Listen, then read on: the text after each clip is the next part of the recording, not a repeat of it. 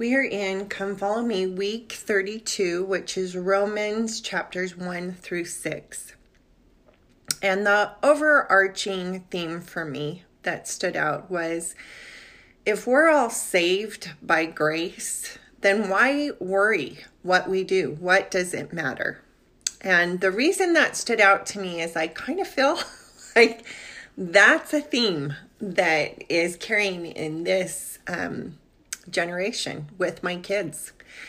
And it's just the thing to love and to to show compassion and while I believe that they have taught us great truths in that and that God is the judge and I'm so grateful for that.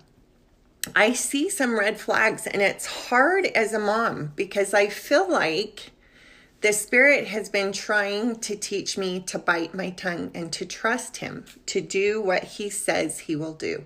He is God. He has said to me, They're to turn to me, Aaron, not to you. Um, I am the Savior. I am God. And, you know, just continually this message of peace and to trust Him that I am no longer their parent, that they are adults, and that I am their friend. And so we have a child that um, the other morning I woke up and the thought was, you need to say something. And I immediately knelt down and, and said, okay, Heavenly Father, you've been trying really hard to teach me to bite my tongue. So if this is right, I need you to be very clear with me what the message is and how to do it in love.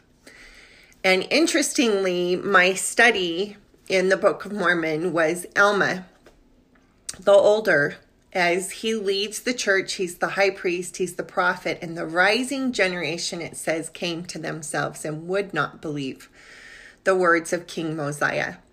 And there are many of the rising generation that are having huge success and they are persecuting the believers of the church. And as Alma's so um, torn about this because of his past. He wants to make sure that he does it in the Lord's way and he doesn't feel he's a good judge. But what makes Alma a good judge is his past. and so as I read um, Alma's prayer to the Lord and asking what he should do, the Spirit said to me, It's the same for you. Do it the same way do it in love, but also do it honestly and teach correct principles, remind them of correct principles. And so I went out walking and went and did a session in the temple just to make sure I was in the right headspace, and then came home and said to my husband, We need to do this, and I need you to lead out because you're calm. And um, we need to do this in love. And I loved what my husband said because it wasn't a wake up call, it was just a reminder, a check in with them like, where do you think you're headed? What's what's your goals? What's your path? What's the direction you're going? And so um, we pray often for angels on both sides of the veil, I've said, to move the mountains that need to be moved, including in us, in me and to help my heart change. And so as we drove and took dinner to meet with this child and for my husband to give a father's blessing, um, I I prayed that we would have miracles, that they wouldn't be willing to listen, that there would be no anger that there would be no strong emotion, that it would be love, and that we would be God's hands in doing this, like Alma was, that that it would truly be out of love. And it was the most beautiful conversation.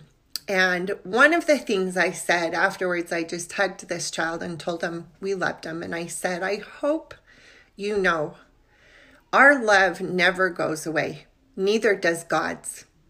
We will always love you. No matter what your choices are, we will love you. We know the laws, the rules, the covenants because God tries to keep us from gut wrenching consequences. He tries to spare us from heartache. That's what they're there for. It's not because his love ever goes away, it won't.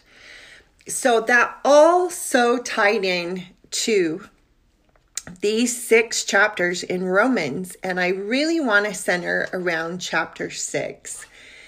And if you start in chapter 6, verse 4, it says this Therefore, we are buried with him by baptism into death, that like as Christ was raised up from the dead by the glory of the Father, even so we also should walk in a newness of life. And what that means is in baptism, it's this symbolism. And I remember hearing Anthony Sweat compare baptism, and I've said this before, to marriage, taking upon us the name of Christ. And like in a marriage, my identity now as a Perkins includes my husband and now my kids. We take on through baptism the characteristic, the name of Christ, and everything he is. And so we lose, we bury our old self, and we have this desire to be born again and take upon us his name and be the sons and daughters of Christ and lead a life like him. And he knows we'll sin. We know we'll sin. And so we know how to repent and to use his enabling power to become more and more like him. And so I want to jump to verse 6 that our old man is crucified with him, that the body of sin is destroyed. 7. For he that is dead is freed from sin. And I would say that's the permanence of sin, that we now have the Holy Ghost as our constant companion to guide us, to warn us, to direct us, but also we have the gift of repentance. 11. Likewise, reckon ye also yourselves to be dead indeed in sin, but alive unto God through Jesus Christ. 13. Yield yourselves to God, your members as instruments of righteousness unto God, to be instruments in his hands. 14. For ye are not under the law, but under grace. 15. And I love this. What then? Shall we sin? Because we are not under the law, but under grace, God forbid. 16. Know ye not that to whom ye yield yourselves servants to obey, his servants ye are, to whom ye obey. 18. Being then made free from sin, you become the servants of righteousness, his children. 22.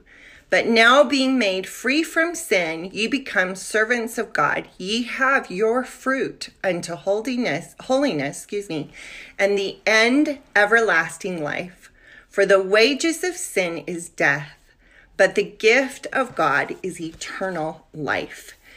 And that reminded me of a conference talk I heard Elder Oaks give a couple years ago where he said, We are not called, there are three kingdoms. We are not called to teach the other kingdoms. We're called to teach you, to elevate you, to desire celestial glory, a life with God eternally, to dwell with Him, to be His forevermore. But you would have no desire, I would have no desire to be there if that is not my desire and my fruit here. If I have not made it a practice to follow him here, what on earth would make us think that we would die and choose that after this life? We wouldn't.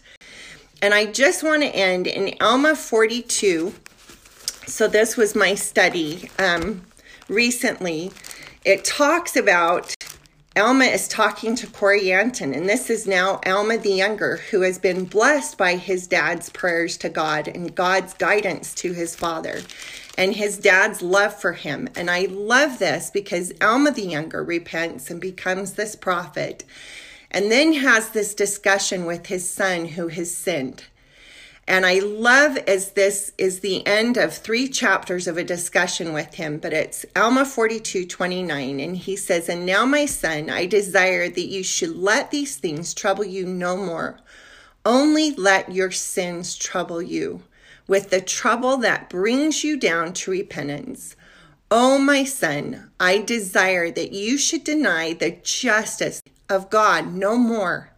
Do not endeavor to excuse yourself in the least point because of your sins by denying the justice of God. But do you let the justice of God and his mercy and his long suffering have full sway in your heart?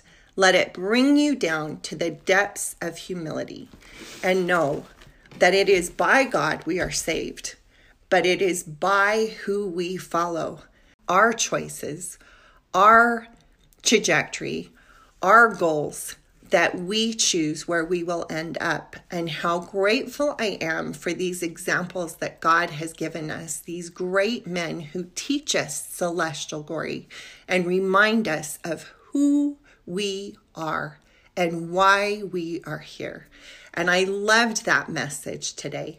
I hope you know the church is true. And more than that, I hope you know how much our Savior loves you.